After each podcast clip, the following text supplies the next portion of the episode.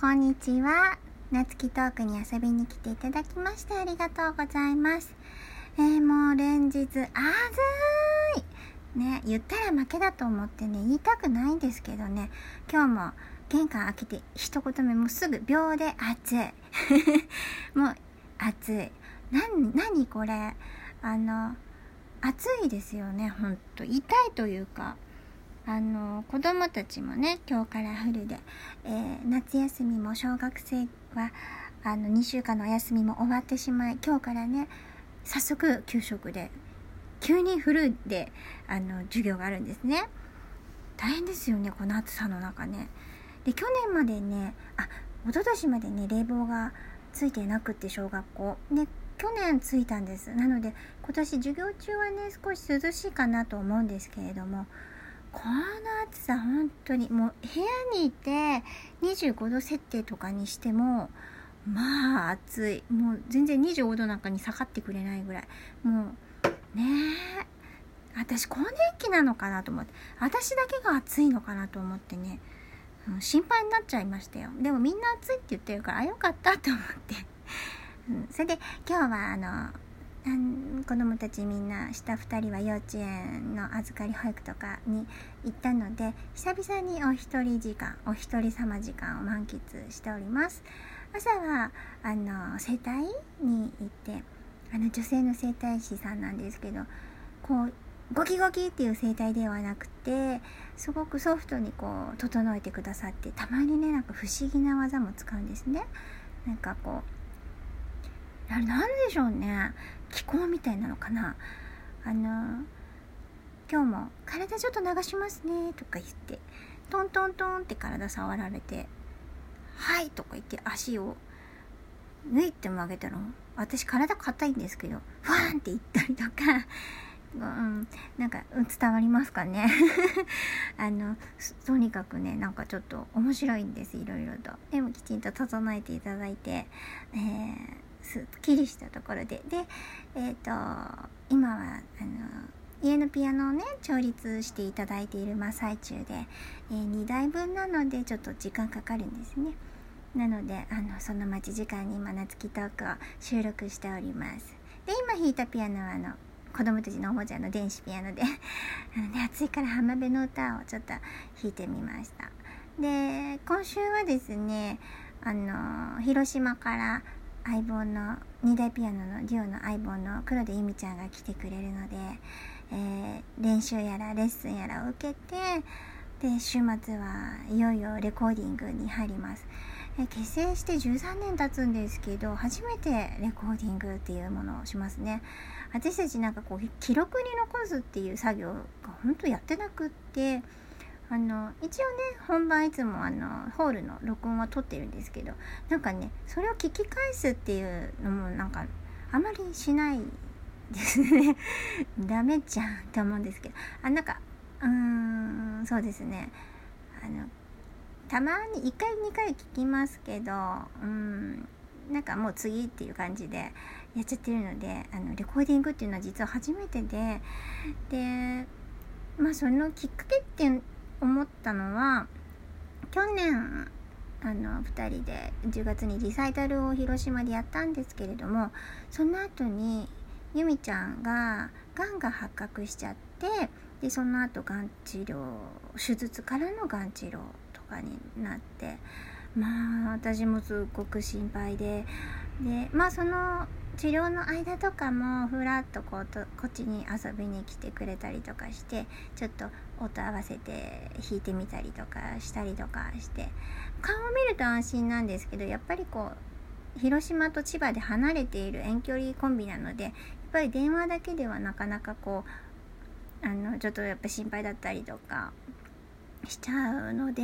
まあ、会えば安心っていう感じです。でも、あの、3月の時かな、ふらって来てくれた時は、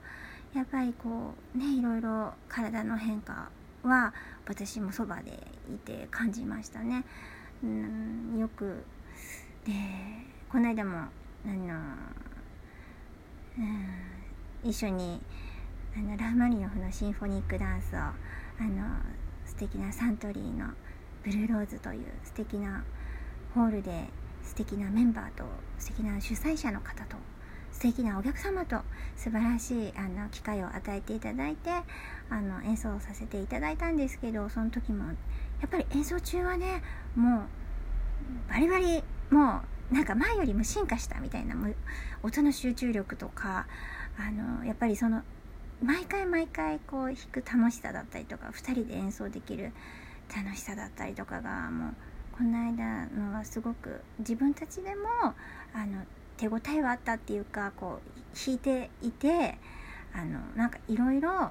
ちょっと成長できたのかなって思う舞台でした。なのでやっぱりこ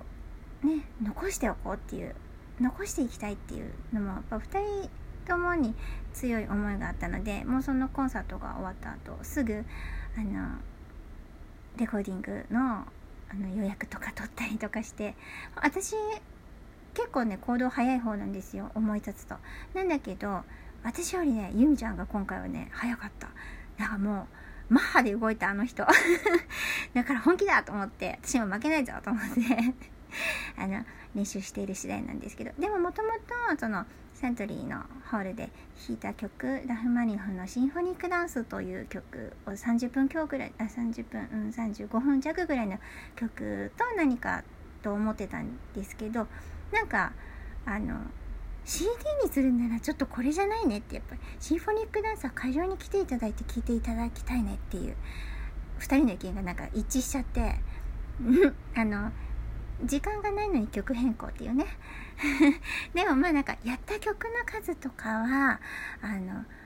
あるのでその中からやっぱ2人が思い出に残っている曲そして私たちらしい曲をあの組曲で2曲ほどロシアもので、えー、レコーディングしようと思うのでまた、あの決まいろいろ決まりましたらお知らせさせてください。ただもうあのね今週末に迫ってるからこの調律を待っている時間もなかなか